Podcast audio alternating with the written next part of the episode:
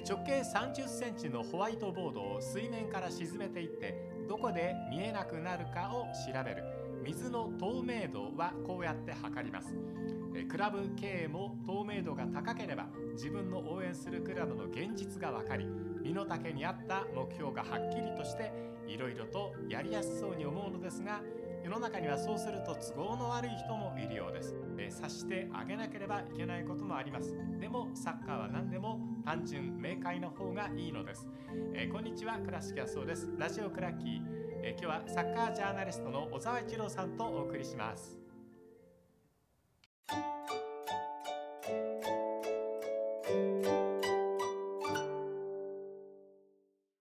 小沢さんです。よろしくお願いいたします。はい、お願いします、えー、今日はチャンピオンズリーグ抽選会、えー、決勝までというところで、えー、短い時間の中で、はい、話したいことだけ話そうかなと思います。えー、準々決勝の対戦カードチェルシー、レアル・マドリーマンチェスターシティアトレチコ・マドリーでここの4チームの中で1つが上がってくる、はい、でビジュアル・バイエルンベンフィカ・リバプール。ここからまた1チームが上がってくる。まず、えー、チェルシーレアル・マドリー。どこの辺が楽しそうですか？まあここは去年のね準決勝のカードですし、はい、まあ、チェルシーは昨年の方がいいなっていうふうに強いなっていうふうに見えたんで、うん、まあ逆に去年はチェルシーが圧倒的に有利かなと。マドリーあの時期去年の準決勝の時期は怪我人も非常に多くてギリギリのカツカツなコンディションでしたから、はい、そういう意味では五分五分でがっぷり四つで組めそうだなと間取り目線で見ても。だからまあ非常に面白い興味深い試合になるなっていうのとやっぱチェルシーはね今オーナーそれから体制の変更でいろいろ揉めてますから、まあ、それがちょっと悪影響を与えなければいいかなっていう、まあ、ちょっと心配はしてますね。確かにね、うん、こんな形でね、うん、あのシーズンの途中であの余計なことを抱え込むと思わなかったですからね。いやこれは誰も予想してないですよね、ねこんな形では、うん。ディフェンディングチャンピオンにね重くのしかかってきてで次の相手がまたレアル・マドリーっていうところがね、はい、うん。まあ、マドリーにしてみれもパリがあやふやな抽選会で決まり、今回はチェルシーというと、やはりこう余計な意地悪されてんじゃないの？っていうふうに思うとこもあるでしょうね。ですね。ええ、まあ、あとはそのやっぱり今回まあベスト8残ったチームでいうとラリーガ3つ、はい、プレミア3つで。ね、こう見事に同国対決は外し、はい、なおかつ全部ラリーガ対プレミアになるとそれはそれまた仕組んだんだろうって言われるんで、う。ん、微妙にねビジュアルアルバイエルンだけ作ってみたいなところで、はい、ウェファーうまいなと思って見ておりますけど。うまいなというところに 小さなトゲを感じたりするわけですけどもね。でもう一つのマンチェスターシティ対アトレチコマドリーねえー、ペップ対シメオネという言い方もあるわけですが、はい、そうですね、はい、まあ、なおかつやっぱりもうサッカーのアイディア思考が全く正反対の監督同士ですから、はい、マンチェスターシティが圧倒的にボールを握る攻撃的で、うん、アトレシコはもうとにかく引いて守ると、はい、まあ、それがどう出るのかは非常にスタイルがね完全に真反対なので、ええ、まあ、これまた興味深いですよね。うん、ついにペップがあのメッシのいないチームでチャンピオンズリーグを取れるかというところもこう一つのまあこれはこうサッカー界の七不思議的にえあのペップなのにあのシティなのにっていうところを毎回繰り返しているわけですが、はい、今度こそはと思ってるでしょうね。まあ、まあねここ最近今シーズンこそ取れるんじゃないかと思いつつ取れてないのでどうなるかなっていうところは、まあ、ただやっぱりこの残った8チームの中で一番安定感あるアベレージの高いサッカーしてますから、うん、まあ、やっぱりボール持って自分たち主導でサッカーできてるのは強みだと思いますし。はいでね、純粋なフォワーセンターフォワードがまあ今シーズンハリケーン取れなかったんですけど、やっぱりどこからでも点取れるっていうチームにやっぱり作ってますから。やっぱり相当世界最高の監督だなペップはとは思いますけれどもでもそういうチームを止めるんであればアトレチコじゃないかなっていうところも感じますね、うん、最強の矛と盾、うん、えー、陳腐な標準権かもしれませんけども多くの人がこの表現を使うんじゃないかなというゲームになりそうですね。そうですね、えー、だからアトレチコ・でマドリーも久々にシミオネ監督らしいチームに仕上がってきましたから、はい、まあ、とにかく我慢して粘り強く守備するっていうねでなかなかこう1点をこじ開けるのが難しいチームにまた変貌しましたから、はい、まあ、そういう意味ではマンチェスターシティといえども簡単には得点取れないんじゃないかなと思いますね。うん、あのシメオネ監督こう遠回りに遠回りを重ねてついに自分のやりたいところに原点回帰してきたっていうところがここに来てやれるんだっていうのはさすがですね。そうですね、えー、だからまあ、ね、こう計画的に持ってきたわけではないと思いますから、うん、いろんなイレギュラーなことがあってようやく帰結した部分は多いと思いますけども。うんやっぱりいろいろこう発見した部分とか思い切った、ね、メンバー起用とか人選ありますから、まあ、今シーズン初めで言うとやっぱレナン・ロディとかエクトレレラみたいな選手は中心になるはずがないと思ってたような選手がここに来てやっぱりね大抜擢されて中心になってますし。うんで、まあ、前線でもルイス・スアレスがまあ難しいかなと思ったら、まあ、なかなかそこの決断できなかったんですけどシメネ監督もやっぱ情に熱い監督なので、はい、ベテランとか結果出してきた、ね、功労者をスパンと切ることできないんでただそういう中でもやっぱり、ね、結果なかなか出せないコンディションが上がってこないんだったらっていうところでようやく、ね、ジョアン・フェリックスにもう振り切りましたよね。それでジョアン・フェリックスが自信持ってやれるようになったので、うんまあ、かなり攻撃ではダイナミックになりましたから、まあ、その辺も含めて今は采配が全てうまくいっているアトレシコだと思いますね。なるほどね。ベンチの中に今度スアレスがいるというところはプラスに考えていいでしょうなると思いますし、はい、相手にとって脅威になりますよね、うん、まあ、やっぱり試合終盤に後半にスアレス入ってきたら、まあ、そんなに運動量は多くないんですけどもやっぱりエリア内でのフィニッシュワークはいまだに世界一級品ですから。はい得点力でいうとこのねこう残ってる CL の発狂の中のストライカーの顔ぶれ見ても、レバンドフスキとかベンゼマと同じぐらいの決定力あると思いますから、はい、やっぱ相手にとって嫌なんじゃないですか？なるほどね、うん、あの数シーズンの中でのサイクルは1シーズンの中でのサイクルということを考えた時に興味深いのがアトレチコ・マドリーなんですけども何シーズンかの中のチャンピオンズのファイナルも戦っていて惜しいところで負けている締めをね、うん、勝った時にしかこうこうなんか得ることができないものも多いと思うけれどもここまでの経験値みたいなものそれから今シーズンの中でついにここに来て一番やりたいサッカーを作れることができて4月5日6日にファーストリーグで決勝が5月28日というこの2か月の間、うん、ピーキングを保つことってのは可能でしょうか？そうですね、まあ、今の選手層からするとある程度できますし、うん、まあ、すでに、ね、コパデルレも早いタイミングで敗退していて、まあ、国内でももう優勝争いは難しい実質的に状況なので、はい、まあ、CL のこの戦いに集中できるっていう意味ではコンディション作りやすいんじゃないですか？確かにそうですね、うん。まあ、リーガでも好調で、えー、まあ4位以内、うん、まあ、バルサと今度今2位3位セビジアとも含めてこう争うような形に、えー、考えられなかったのは1か月前という状況には ね、なってるんですけど。はい、うん。ね、でこっちのブロックから1位も選ぶんですがチェルシーレアル・マドリーマンチェスターシティアトレチコ・マドリー ここから一つ選ぶのってすごく難しいけど小沢さんどこ本命、まあ、今の平均値からするとマンチェスターシティを普通に選びたいですけれども、まはい、まあラリーが推しなので、うん、まあ個人的にはレアル・マドリーかなっていう推しで言うとね、はい、なりますかね、うん、マンチェスターシティはどんなところが一番小沢さん評価されてるんですか？改めての質問になりますやっぱりしっかり相手見ながらサッカーできるのと崩し方のもうパターンが確立されてるので、ええ、選手が勝ってもあんまり崩し方がぶれないずれない、うん、でとにかく相手が対応しようとするんですけどもそれを上回るこう高速さ高速化された実行スピードがあるので、ええ、もうある意味決め打ちだとは思うんですけども、うん。うん、ここに来たらここに動いてここに入れるよっていう。それが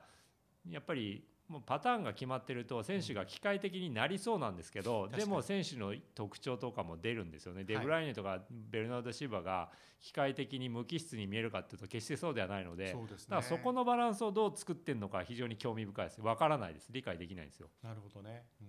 そこどうなんでしょう？ペップ・グアルディオラの監督としてのサイクルということでもちょっと教えていただきたいんですけどももう長いじゃないですか、はい、トップレベルで。で彼はこういろんなトレンドを作り続けて、うん。トップランナーとして監督として走り続けていて自分自身に飽きていないのかとかあるいはそのトレンドが色あせていることはないのかという質問はいかがでしょうか？いや飽きてないんじゃないですか。CL 取れてないんでメッシいないと勝てないだろうっていうところでずっと言われ続けてて、そのために毎シーズン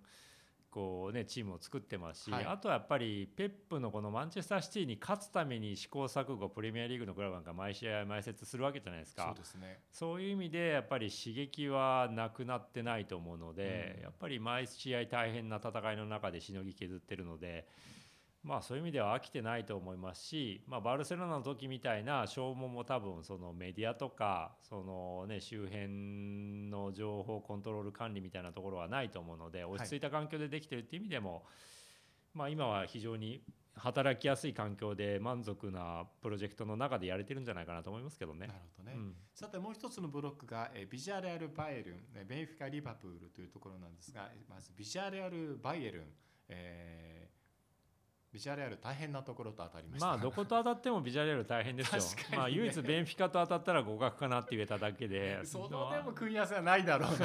ですね、ええ、まあどこと当たっても大変だったんで、まあ、このラウンドに準々決勝に出てこれてるだけでユベントス倒してね、うん、ここに上がってこれてるだけでもうご褒美ですからまあ思い切って、うんうん、惨敗してもいいと思うので、はい、胸を借りるつもりであんまりウナイメリ監督には保守的にいかずに攻めていってほしいなと思いますけどね、うん、まあ、ただバイエルンもこのブンデスリーガで見てると必ずしも無敵というわけではなくて、はい、ぽっかりと穴が開く時がナーゲルスマン監督なのにあるんだあるなっていうのは不思議な気がします僕バイエルン見てると、監督の問題よりもやっぱセンターバックが強かった時のボアテングと、ね、フンメレスいてみたいな時と比べると、やっぱり心もとない、うん。ジューレとかリュカとか、やっぱりパワールがやった時に、結局今のバイエルンのベースのシステムで特に3バック使った時には、まあ、ウイングバックがウイングバックバックじゃなくてウイングじゃないですか。そうですね。完全に、完全に攻撃のウイングになるので、はい、まあ、じゃあ3枚で守らなきゃいけない時に守りきれない。うんやっぱりスピードで振り切られたりサイドにこう引っ張られた時にうまく対応できないことがあるので。やっぱそこはビジャレアルジェラル・モレーノもダンジュマもいるので十分つけると思いますから、うん、決定機は作れると思いますよ。確かにね、うん、ムシアラとキミッヒのすごく負担が重いんですよねですよね、ね、はい、カバーエリアが相当広いと思うので、うん、はい、はい、そこは突き入れることができるかまあヨーロッパマスターが監督なんで頑張ってほしいな。そうですね。CL マスター今井さんになれるかしいなと思いますけどね、はい。えー、ベンフィカリバプールはここはどうですか？まあここもリバプールは基本的にはね、す、べ、ての良さで上回ってると思いますからベンフィカが胸を借りるつもりで思い切っていくんでしょうけどリバプールかなと思いますね、うんうんリバプールはあのインテル戦の時にねインテルが本当に素晴らしいサッカーをしていてあこういうやり方でリバプールを絡めていくのかなと思ったらそれでも勝ってしまうこの強さっていうこの懐の深さ今リバプールって負けないような印象もありますね。だからクロップ監督もリバプール率いて、ね、前線の強烈なスリートップ生かしたカウンターで、はい、まあ、一時代築いて CL も取って、うん、でもそこからやっぱり変化していってるじゃないですか。ね、自分で意図的にボールも持てるよ、えー、チアゴも入れてみたいなところで、いやそこで言うとどんな相手にもある程度こう対応できるチームにはなってますし、はい、でも強みが消えないっていうところは、うん、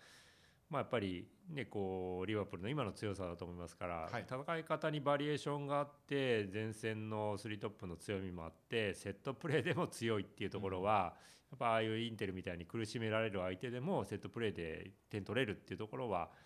やっぱりこういう決勝トーナメント一発勝負の舞台では強いですよね。はい。うん、僕はあのマンチェスターシティが最後にこうケーキを乗せるかっていう状態に近いチームだという印象ならば、うん、リバプールはあっという間に今こうなんか勢いを持って上り詰めていくようなこう若馬のようなたくましさを感じるんですね。うん。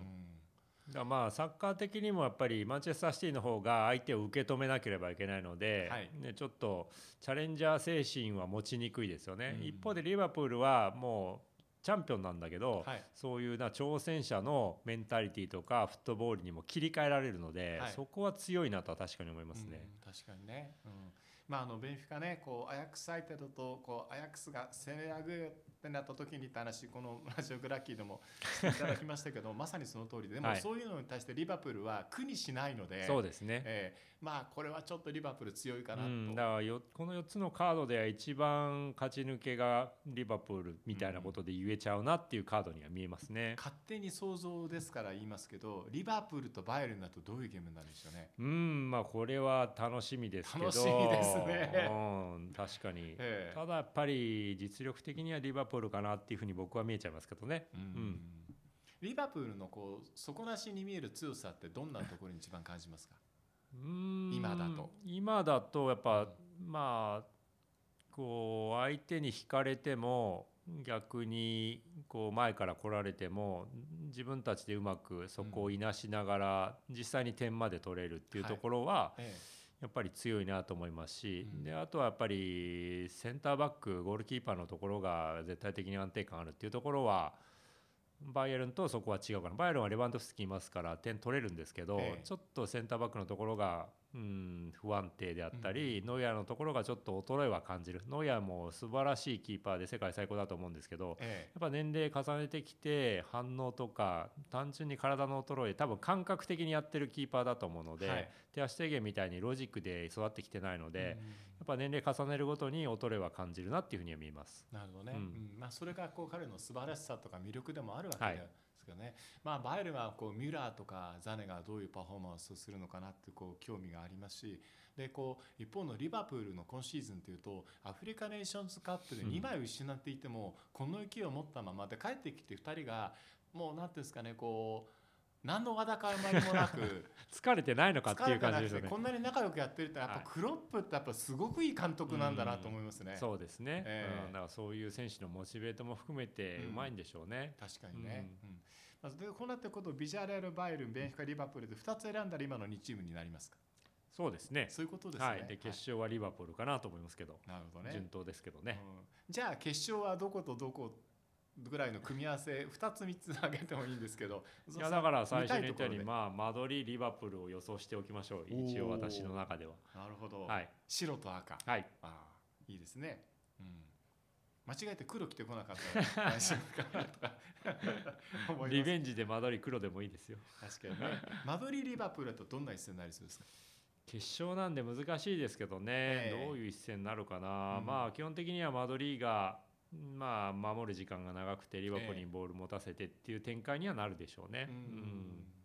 ん、でまあ去年実際にね当たってるんで、はい、準々決勝で当たってね、ね、マドリーが勝ってるんで、ええ、まあ、そういう展開にはなりそうですかね。なるほどね,、うん。ね。まあ、あのコロナ禍からこう回復してきてのチャンピオンズリーグおそらく満員の観衆がパリ、はい、今シーズンはチャンピオンズもヨーロッパリーグもホストチームが負けてしまうという、ね、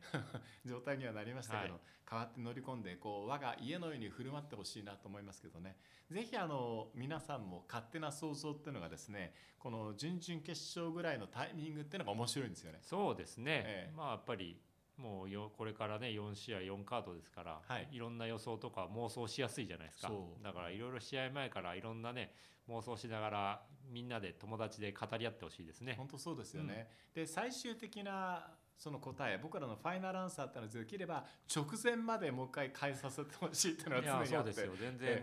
ね全言撤回しますよ僕は。